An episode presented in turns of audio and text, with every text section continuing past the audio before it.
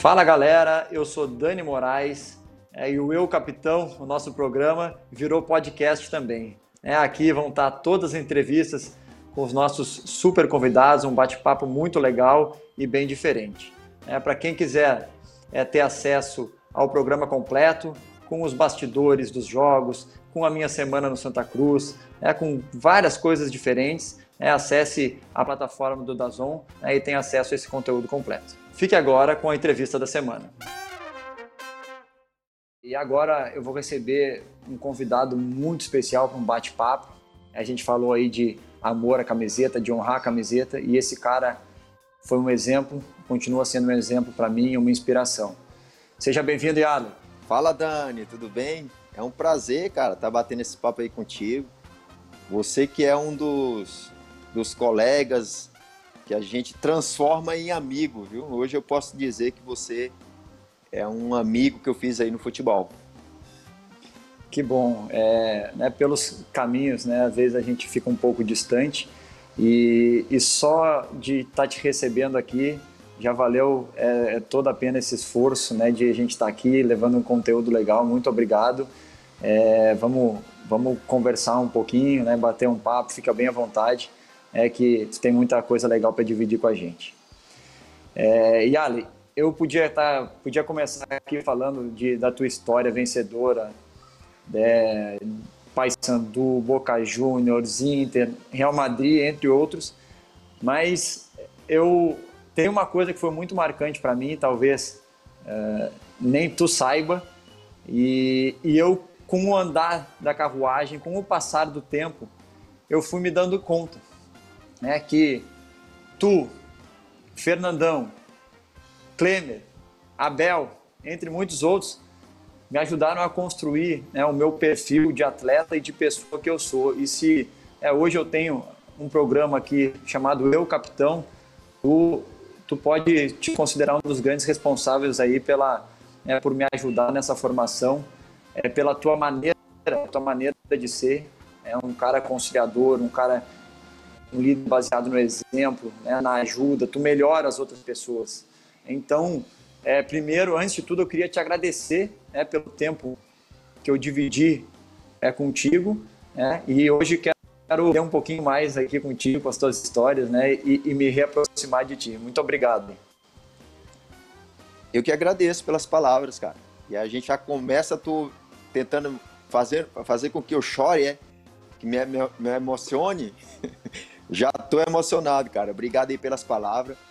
Mas, em realidade, a gente tenta, né? A gente faz o possível e o impossível para que os mais jovens sigam o exemplo, né? E você sempre foi um cara que escutou bastante, você sempre foi um cara dedicado, um cara profissional. Então, sem dúvida nenhuma, você escutou e hoje você se transformou no capitão que você é hoje.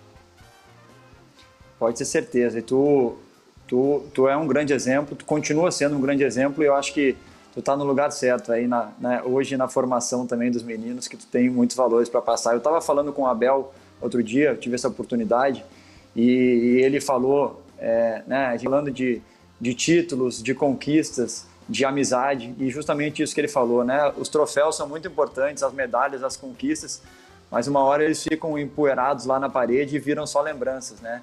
A amizade, o dia a dia, o respeito mútuo, é isso que a gente leva para nossa vida, né? Cara, mas a tua história eu já conhecia muito, mas fui pesquisar e vi coisas mais maravilhosas ainda, né, cara? Desde o teu exemplo, desde a tua saída de casa, tu já dava exemplo, né? Tu e a tua família.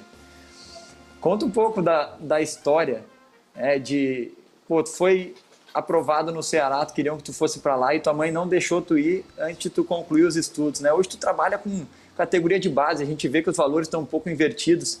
Cara, tu tem noção que lá atrás isso já era um exemplo para tu já pode ser um exemplo para esses meninos?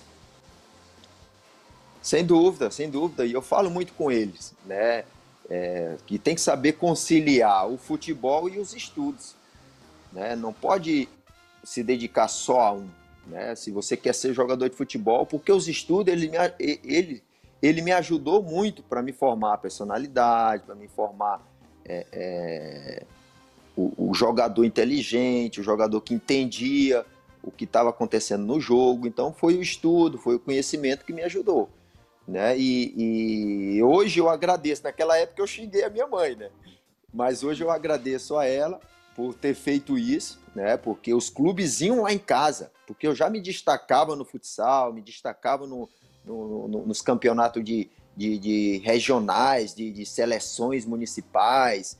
Então os clubes já vinham, empresários querendo me levar com 15, 16, 17 anos, e ela nunca deixou. Disse não, e oferecia um dinheiro, mas ela disse não, ele só vai sair de casa maior de idade e com o ensino médio.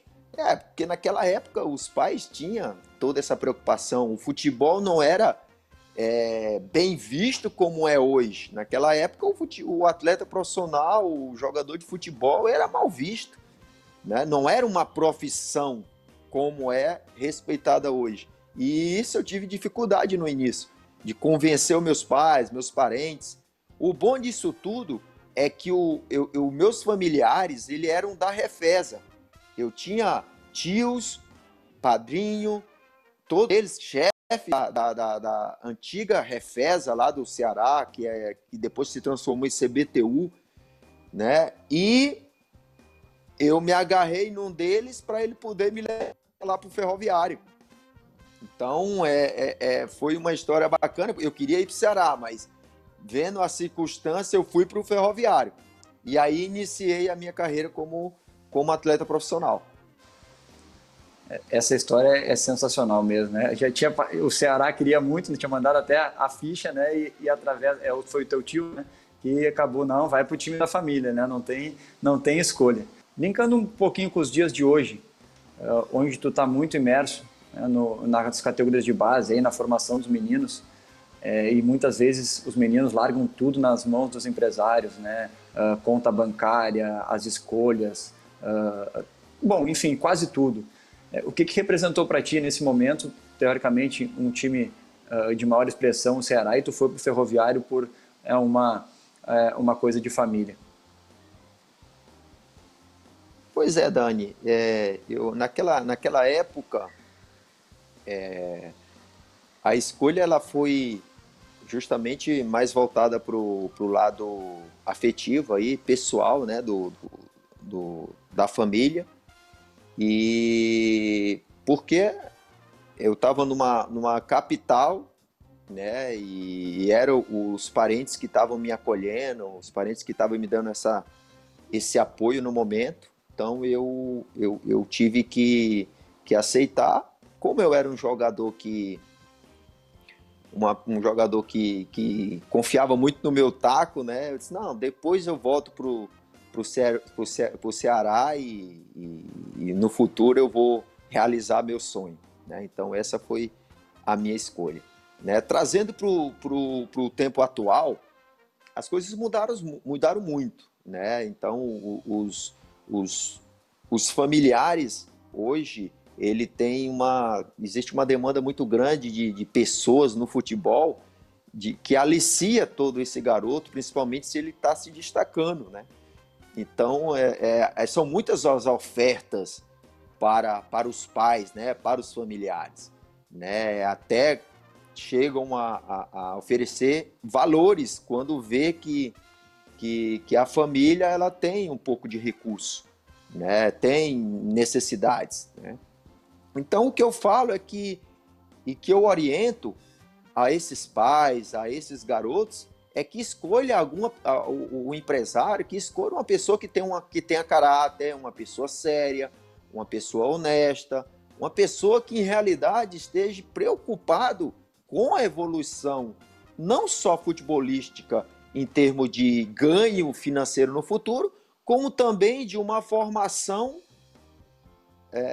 baseada em valores e formação de um cidadão, né? Então, a escolha ela é muito importante por parte dos pais desses profissionais, que hoje em dia é praticamente indispensável, né? Um profissional do futebol, o agente de atletas, porque o mercado ele está muito dinâmico e a família e o garoto precisa desse tipo de profissional. O que aconteceu? Eu era uma pessoa muito inquieta, né? Eu era um atleta muito profissional. E no Ferroviário, justamente nesse ano, eu tive a felicidade do Ferroviário formar um time para vencer o campeonato estadual, né? Então, eu, por estar chegando ao clube, participei do time de aspirantes, finalizando ali a minha formação.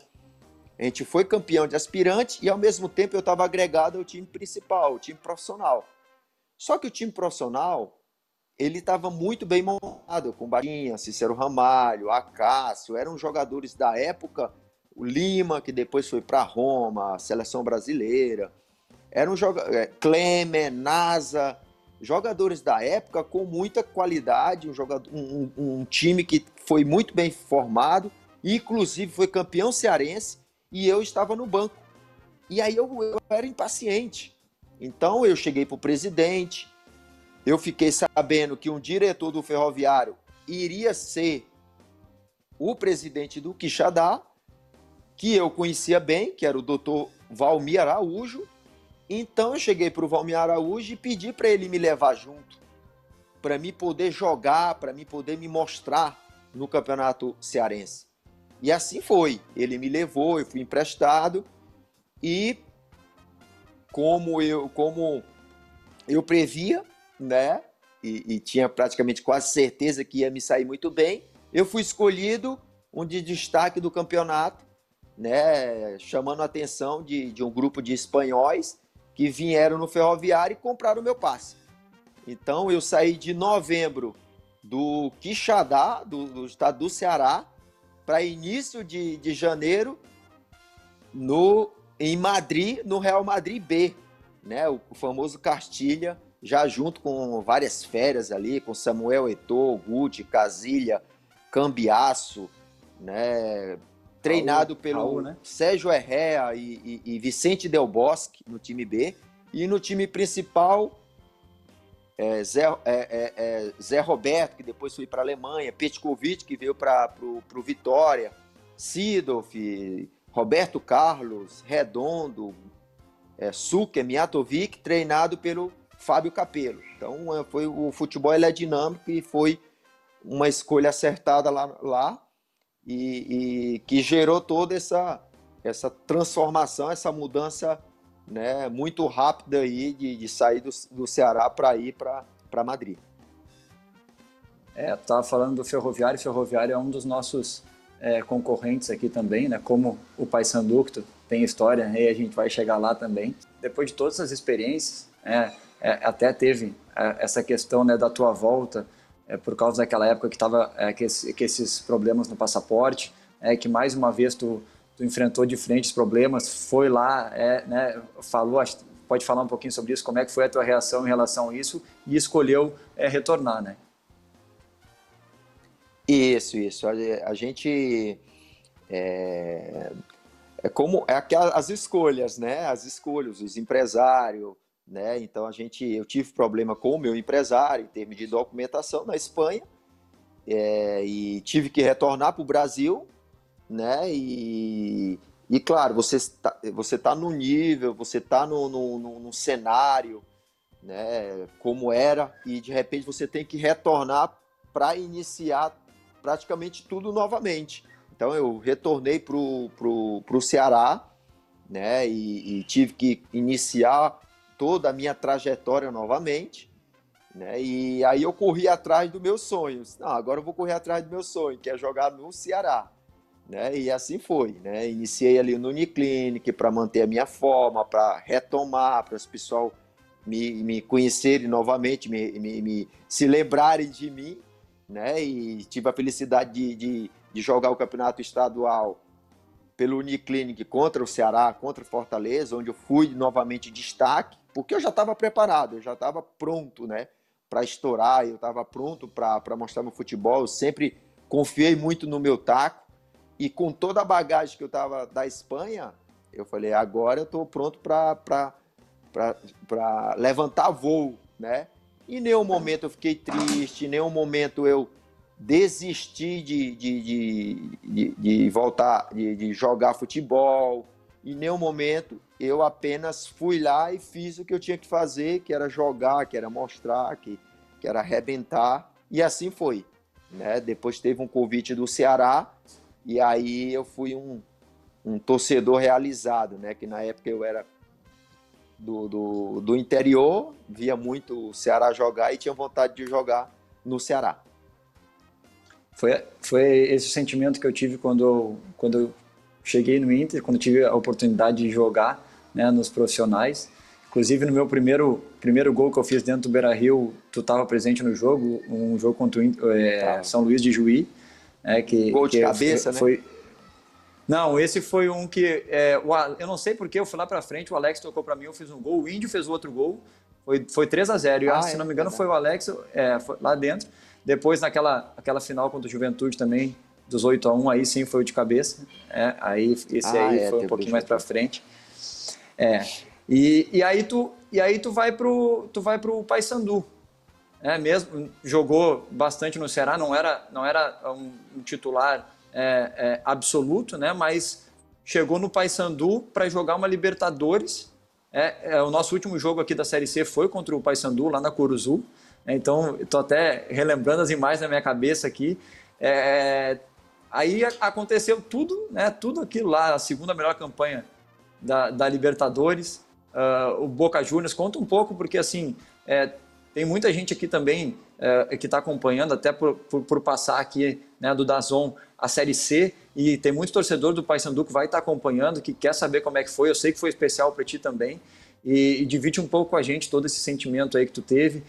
Eu joguei lá, é difícil, um campo pesado, um calor, a gente acabou empatando em 0-0, mas conta um pouquinho para nós como é que foi toda essa trajetória no Paysandu, que acho que te trouxe novamente para um novo nível, né, no futebol.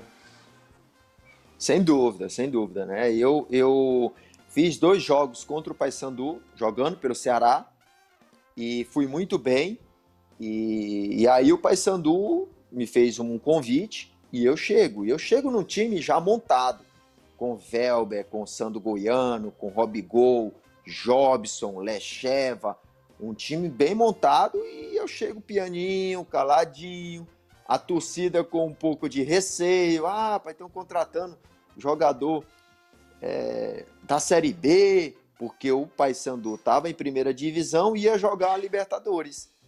Então, sim, ele queria um jogador mais de nome, queria jogadores mais conhecidos, né? E eu cheguei pianinho, caladinho, né? O nosso treinador, que era o Dario Pereyra, a gente, na pré-temporada, no primeiro coletivo, eu fui pro time reserva, que era normal, só que no segundo tempo do coletivo, ele já me colocou de titular. E aí eu não saí mais. Aí eu entrei no time, já iniciei o Campeonato Paraense como titular, né? Já iniciei a Libertadores como titular, e aí as atuações foram muito boas, né? E o time cresceu, a gente venceu times muito, muito difíceis, né? que era o Cerro Porteño, o Sport Cristal, times já com tradição dentro da Libertadores. E no Campeonato Brasileiro a gente teve a atuações muito, muito contundentes contra o São Paulo, vencendo o São Paulo de 5-2, vencendo por 2-1 o Santos, né? Vários resultados que ia consolidando aquele time, as minhas atuações, né? E veio o tão famoso jogo, né?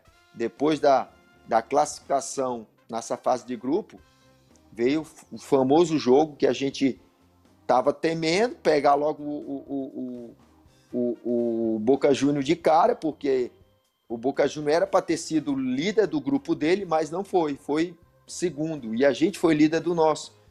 E aí a gente acabou se cruzando com ele nessas oitavas aí, que foi um jogo que entrou para a história. Eu achei genial, hoje se fala muito da importância da psicologia no futebol, né, da gente antever o que a gente vai fazer dentro do jogo, da preparação. E aí vocês foram no Museu do Boca, né? Entraram, tiveram uma experiência Sim. bem diferente, vivenciaram o jogo um pouco antes. E eu ouvi tu falando bem antes, né, que o grupo já estava preparado para o que ia acontecer ali, independente do que fosse acontecer, o grupo já estava preparado e que isso foi muito importante, né? Hoje a gente se fala muito disso, então conta um pouquinho também como é que foi essa experiência aí de antes de jogo. Foi uma experiência muito bacana, assim, nova, né? Todo mundo se surpreendeu com o Dario Pereyra, porque o Dario, ele tinha experiência, era um uruguaio, né? Tinha já uma experiência de Libertadores, é um cara já com grandes passagens por clubes. E aí a gente chegou na Argentina e na parte da tarde ele pegou todo o grupo e a gente foi no Museu do Boca. A gente foi conhecer, foi ver a tradição, foi fazer um tour dentro do estádio, justamente para o Dario queria que a gente não tivesse aquele primeiro impacto logo quando chegasse na Bombonera, que visse aquele ambiente, a gente tremeu um pouco, né? Porque o Dario sabia muito bem como era o Boca Juniors, o ambiente que a gente ia enfrentar, então resolveu montar essa estratégia muito pertinente, né? E de levar a gente para conhecer o museu. E no museu tem uma bola, né, que é tipo como um teatro, tipo como um cinema, que os sons dentro da bola são os mesmos sons dos torcedores no jogo ao vivo dentro da Bombonera. Os cânticos, né, todo o barulho. E dentro, eu me lembro bem do Dario Pereyra tá falando que a gente ia escutar mais ou menos esse som, só que 10 vezes mais alto, né? Então, para a gente ir se preparando, que esse tipo de ambiente a gente ia encontrar no outro dia e que a gente tinha que estar preparado para todas essas adversidades que a gente vai encontrar. E assim foi, a gente entrou um pouco mais leve, a gente entrou um pouco mais preparado para tudo isso, e acabou dando certo. E uma coisa que eu queria, assim, eu estou há muito tempo no Santa Cruz e a gente teve o acesso, a gente teve alguns títulos e a torcida aqui Norte e Nordeste é muito fanática. Como é que foi esse retorno de vocês depois desse jogo aí na Bombonera? Como é que vocês foram recebidos ali pela torcida em Belém? Hoje tu ainda tem contato com esse torcedor, eles te mandam mensagens, tu costuma visitar, como é que o clube te trata ainda, como te trata, né, assim, pelos serviços prestados, o que tu tem, ou manda um recado aí pra galera também do Paysandu. Não, um carinho é muito grande, Dani, eu acho que isso aí ficou pra história, né, não só pela vitória, mas pelo relacionamento que eu tenho com o torcedor, né? Eram tempos difíceis, né? A gente, naquela época, atrasava muito salário, né? A gente passava muita dificuldade, mas a gente vestia uma camisa e honrava por culpa mais do torcedor, né? Que era um torcedor apaixonado, o torcedor vendia as coisas de casa para comprar o ingresso, para poder... ir para o estádio. Então a gente tinha um respeito muito grande por esse torcedor. E aquela vitória foi para coroar o nosso torcedor. E aí nesse retorno foi uma loucura, a gente foi recebido com muita festa, com muita paixão mesmo. E a gente era sabedor de que a gente estava colocando o Paysandu na história do futebol mundial. Legal. E aí tu vai para o Boca. Mais uma vez, mais um desafio, enfrentar tudo aquilo que tu tinha te preparado, agora ia estar a teu favor. Aí chega, gol em superclássico, campeão mundial pela primeira vez. Qual é o sentimento de jogar lá, assim, que acho que todo atleta, né, ele tem sonhos, e um deles eu acho que é jogar na Bombonera, mas representar o Boca, como é que foi isso? Pois é, Dani, e aí passa um filme na minha cabeça, passa uma trajetória, né, que foi a minha passagem pelo Real Madrid, né? Essa formação que eu acabei não dando sequência no Real Madrid, mas que eu já era um jogador, como a gente citou antes, preparado, e eu estava preparado para viver esse momento aí, e é o que eu estava esperando, né? Eu fui galgando esse momento, né? Cheguei no Boca Juniors, né? Tive a felicidade do Carlos Bianchi me dar a camisa 10 do Maradona, né? E logo em seguida, no terceiro, quarto jogo de campeonato argentino, o super clássico no Monumental de Nunes, onde a minha atuação ela foi muito, muito além do futebol. Foi algo que dificilmente, né, eu repeti. Eu deve ter jogado no Mundial, logo outro, mais um, dois, três jogos, mas foram atuações, uma atuação muito, muito acima da média, onde eu tive a felicidade de fazer um gol. E depois desse jogo, o torcedor, a nossa relação já foi uma relação de ídolo mesmo, né? Tive a felicidade de fazer o gol que deu praticamente o título argentino e me caiu no colo, né, o campeonato mundial contra o Milan do Kaká, um Milan, né, com muitas estrelas, e o time do Boca Juniors, por ser muito competitivo, a gente foi lá e surpreendeu o Milan e fomos campeões mundiais. E aí de lá surge Fernando Carvalho, né? Um cara muito importante na minha vida também e que te leva para o Inter, né? No Inter, Mundial, Libertadores, Recopa, Gauchão, o que representou o Inter assim na tua vida depois de ter passado por tudo isso? Pois é, Dani, assim, a gente vai passando pelos clubes, né, e a gente vai se identificando com os clubes. Só que o Internacional, na minha vida, ele foi assim, um casamento mesmo, assim, né? Um casamento de sentimento, de paixão mesmo, né? Quando você veste a camisa, você vê, né, que sente bem. O Fernando Carvalho me fez o convite. Eu tinha já renovado por 3 anos mais no México, né? Ganhando 3 vezes mais que eu iria ganhar no Internacional, porque o Internacional naquela época ainda não era o todo poderoso que é hoje, né? Ainda era limitado em termos de financeiros, mas eu não pensei 2 vezes, né? Eu era o time que eu queria jogar no Brasil, é um time grande que eu escolhi para construir tudo isso que a gente construiu, e deu certo, né? Um torcedor sedento por títulos. Quando eu cheguei, torcedor já queria e via em mim ali essa possibilidade, por ter sido já campeão mundial, por ter uma experiência de Libertadores, né? Então eu cheguei, a única bronca é não ter sido campeão brasileiro também, né? Então, mas os anos que eu passei aqui, né, no Internacional, foram anos de muita conquista e de cravar o meu nome, né, na história do Internacional.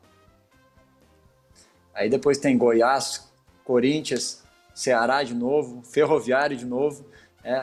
A história é brilhante, assim, até tu voltar para onde te deu as primeiras oportunidades. Eu acho que isso aí é sensacional também. Hoje tu tá totalmente ligado à formação, né, num clube, como tu disse, que te conquistou.